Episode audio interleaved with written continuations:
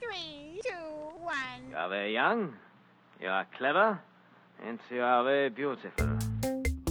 Hej och välkommen till Dysspodden. Mitt namn är Simon Helgesson Lyceus och i denna podd har jag träffat Marcus Brännström för att prata om hur många som har dyslexi och tycker att matten är svårt. Jag vill intervjua honom för jag tycker själv att matten är väldigt svårt. Eh, Jag har haft svårt hela tiden med det. Jag gick ettan till nian nu. Och första frågan jag ställde honom var Kan dyslexi påverka matten? Det är en bra fråga för att det är ju faktiskt så att ganska många elever, eh, både, eller både barn, unga och vuxna, som har dyslexi upplever också problem med matten på olika sätt. Och det vanligaste problemet det är väl ganska, kan nog vem som helst lista ut att om man har svårt för att läsa så kommer det bli svårt med alla lästal i matteboken. All text som man måste förstå exakt, alla exempel och så. Men det andra som man också märker hos många, inte hos alla, det är viktigt att komma ihåg, alla med dyslexi har inte problem med matte, långt ifrån. Men en del har också bekymmer med att eh, överinlära saker och med det menar jag till exempel multiplikationstabellen. Alltså sådana här, den typen av information som ska sitta utan till och som man snabbt ska kunna plocka fram. Det brukar ofta bli problem. Alltså, och överhuvudtaget snabbt plocka fram så kallad talfakta. Alltså, Man kan ha lagrat de här sakerna men man är inte snabb på att plocka fram dem. Och eh, det gör att alltså, matte blir trögt och Ja. slitsamt för många. Det, dys, dyskalkyli är ju som dyslexi fast mer med matten. Mm. Att det är svårare för matten. Hur, är det någon ehm, skillnad på de två väldigt mycket? Ja, eh, om man ska försöka dra någon tydlig, eller någon, någon tydlig gräns däremellan så tänker jag att för personer med dyskalkyli som har fått den diagnosen, Mm.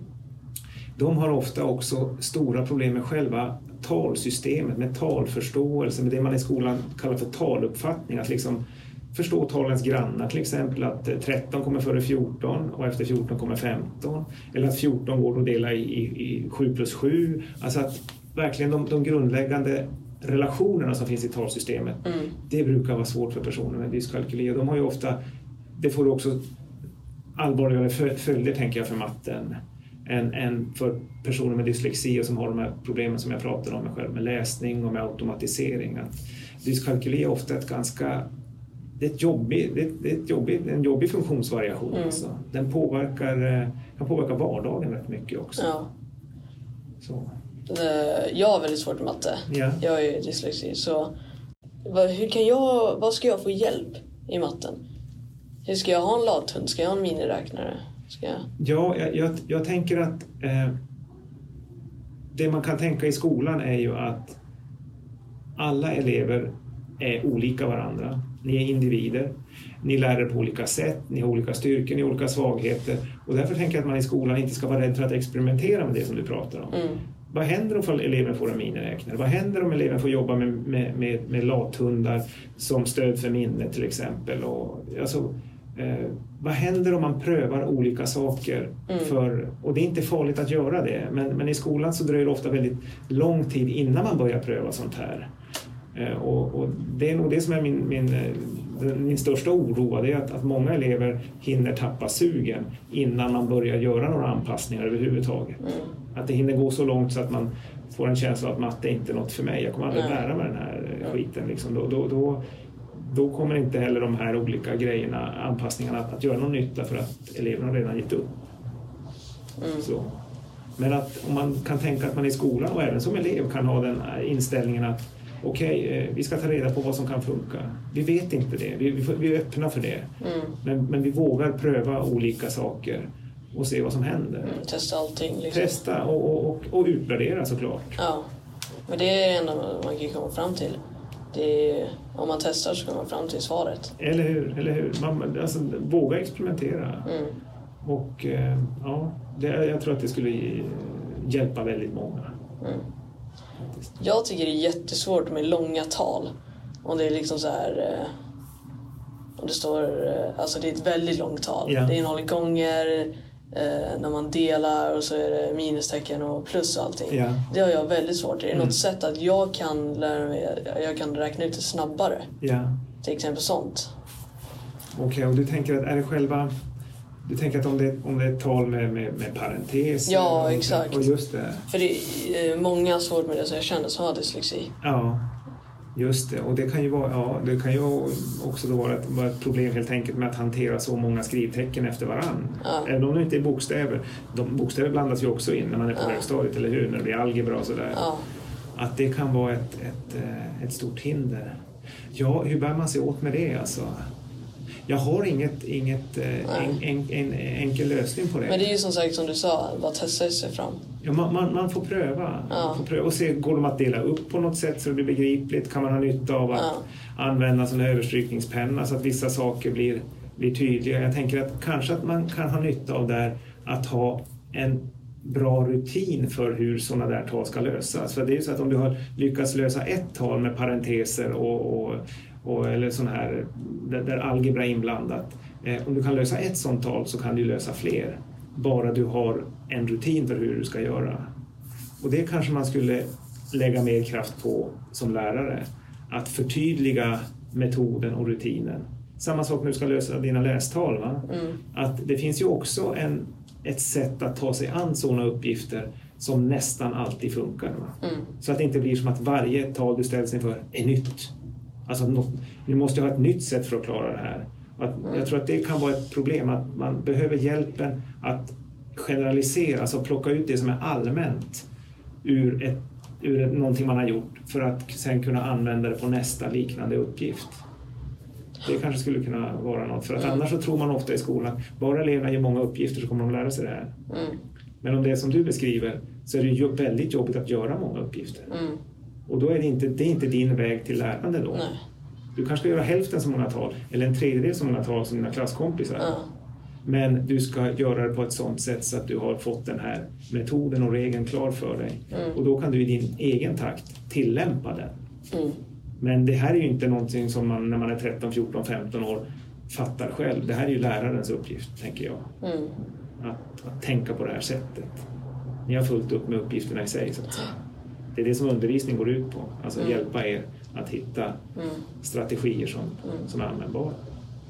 Eh, Det har varit så att man ska försöka så snabbt som möjligt hitta sätt att kunna göra matten enklare för sig om man har svår med den. Och då till slut om man inte gör det så tröttnar man Ja. på det. Och jag, jag hade känt så här, när jag gick i min förförskola Ja. som inte jag lärde mig någonting, då lärde de mig ingenting om matte. Vi satt i trean och pratade om tio kompisar för de trodde man var dum i huvudet. Ja, Ehm, och det hjälpte ju ingenting eh, direkt för man kunde ju det redan.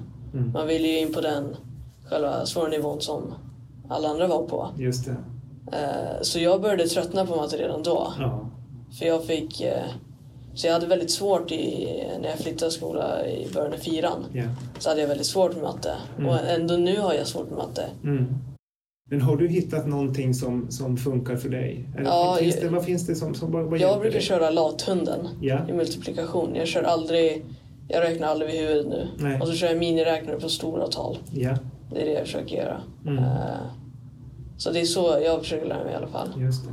Och vad, vad, gör du när det är mycket text i matteboken och man ska läsa förklaringar och lästal och sådär? Mm. Eh, jag brukar säga till min lärare faktiskt då. Ja, Och hon brukar... eh, Då har vi en annan bok som är mindre text. Eh, Det är mer... Det är mer enkla lösningar som man ska lösa. Ja, Och då kör jag den istället. okej. Men vissa ibland får jag hoppa över bara. Mm. Och liksom så här. För vissa är problemlösningar och Mm. det kan jag förstå att många som har dyslexi, dyslexi är svårt med. Ja, Jag fattar ju ingenting av det nej. direkt. Nej, nej visst. Alltså, det, det, är en, det är också en... Tänker den texten man ska läsa, den är speciell. Ja. Och det måste bli exakt rätt när du läser den, för annars kommer du att svara bra men på fel fråga. Mm. Mm. Vad är det mest du ser då? Ser du direkt så här, de här om, eh, om de har dys- dyskalkyli eller dyslexi, ser du direkt eller tar det tid? Eh, Jag tänker så här att en, med en del, eh, med en del både barn och vuxna och unga Mm. som jag träffar som kommer med frågeställningen dyslexi. När man har gjort många utredningar och träffat många, många patienter som jag säger för jag jobbar i Mm. sjuk- sjukvården ursprungligen. Då ibland är det så att det tar mig ungefär fem minuter att ställa diagnos i mitt eget huvud. Okej. För, för jag lyssnar på vad de berättar och ofta så berättar de så bra och ja, de, det, det kommer fram de saker som är så typiska och klassiska och sen genom att göra eh, ett par enkla läsprov liksom, så har jag så då har jag kunnat diagnostisera. Mm. Nu stannar inte utredningen vid det för att man måste ändå göra en, en, en, en vettig kartläggning och sådär. Men det kan gå väldigt snabbt. Ja. Men i vissa fall är man väldigt osäker också ska jag säga. Att det tar, det tar lång tid. Alltså, man kan känna, känna osäkerhet. Och det beror ju lite grann på att när man ställer diagnos Mm. så det funkar ju som så att antingen ställer man diagnosen eller så ställer man den inte. Mm. Och det stämmer ju väldigt dåligt med hur vi människor fungerar. Mm. Alltså dyslexi är inte någonting som man antingen har eller inte har. Det är inte som noll och ett liksom. Mm. Att pucken är inne eller pucken är ute. Utan det är ju ett, ett, en, en, glidande skala så att säga. Mm. Och det kan ibland bli komplicerat när man säger att en person har faktiskt lässvårigheter, visst, stavningssvårigheter, Mm. men är de av den typ som vi kallar för dyslexi och är de så omfattande så att det faktiskt utgör ett verkligt problem i din skolgång i din vardag. För om det inte är ett ut, tydligt problem i din skolgång i din vardag, då ska man inte ställa en diagnos. Nej. På engelska brukar man säga eh, att man använder begreppet harmful dysfunction. Mm. Alltså finns det en, en funktionshindrande, ett funktionshindrande problem här, det är Mm. först då diagnosen är aktuell. Men dys, dyskalkylin, det är faktiskt svårare att diagnostisera tycker jag. För att det kan ha väldigt många olika orsaker att, att, Okej. att, att, att matten krånglar. Eh, många sådana psykologiska saker också. Det här som vi pratar om, att har man misslyckats många gånger Mm. i flera års tid och inte fått hjälp, då eh, är ju all matte hemsk. Mm. Och sådär. Då vill man ju bara sluta med det. Eller hur? Eller hur? Det, det är nog vad många beskriver, att de skulle bara vilja slippa. Mm. Och eh, ändå så känner de att de, de törs inte släppa taget. Det är ett av skolans kärnämnen. Man måste ju kunna det för att gå vidare i livet. Man måste det. Och man måste också kunna klara matten i sin vardag. Mm. Det tror jag också är en, en grej som gör det ämnet ännu mer laddat. Va? För att det, eh, vi har pratat de senaste 30 åren väldigt mycket om dyslexi och det, det har folk inget problem om att berätta om att de har läs och skrivsvårigheter till exempel. Många är, är bekväma med det. Medan det här med att inte kunna handla och känna sig trygg, att inte vara säker på klockan, att tycka det är läskigt att åka kommunalt för man får, får inte grepp om tiderna och beräkna saker.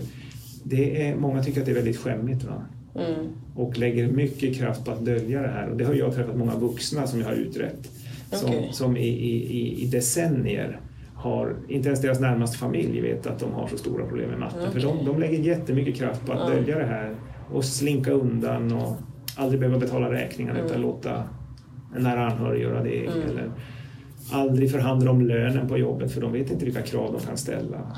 Och, ja, det är på sätt och vis ett, ett, eh, ett socialt jobbigare problem att ha stora Ja. mattesvårigheter. Det, det tror jag. För du gjorde en uh, diagnostest på mig Ja. eh, på matten Mm. på grund av att jag har svårt med det. Mm. Men det visade sig att inte jag hade. Nej, det. Jag har bara väldigt svårt med det. Ja. På grund av att jag inte fått lärt mig det fullt. Nej, visst. Nej, det kommer jag faktiskt ihåg, det är ju några år sedan nu Simon, men Mm. jag kommer ihåg att, att det var en sak som jag, eh, som jag lyfte fram där. att eh, jag, jag såg räknesvårigheter, Mm. men jag kunde inte utesluta att det faktiskt berodde på att du hade fått för lite och för dålig undervisning under din skolgång. Mm. Och då ska man inte ställa en, en medicinsk diagnos på ett, på, ett, eh, på ett funktionshinder eller på en funktionsvariation ifall det faktiskt beror på att man inte har, har fått den undervisning man har rätt till. Så det, det, och, och det är väldigt svårt att kontrollera för det. Mm. Att, liksom att, att flera år efteråt säga att eh, det är undervisning det beror på. Men, men ifall det finns en osäkerhet kring det här, och det gjorde det ju i ditt fall. Jag kunde inte alls känna mig trygg med att du hade fått den matteundervisning du egentligen borde ha fått. Mm. Då blir det väldigt konstigt att lägga eh, problemet bara i ditt knä och säga att, att det är för att du har en medicinsk diagnos som du inte kan räkna. Eh, det kanske berodde på de första tre åren i grundskolan som verkar ha varit inte toppen om man säger så. Mm. Jag orkar inte så mycket matte. Nej. Det är det. Ja. Jag vill få godkänt Ja. så jag kan klara mig genom gymnasiet sen. Ja. Och det.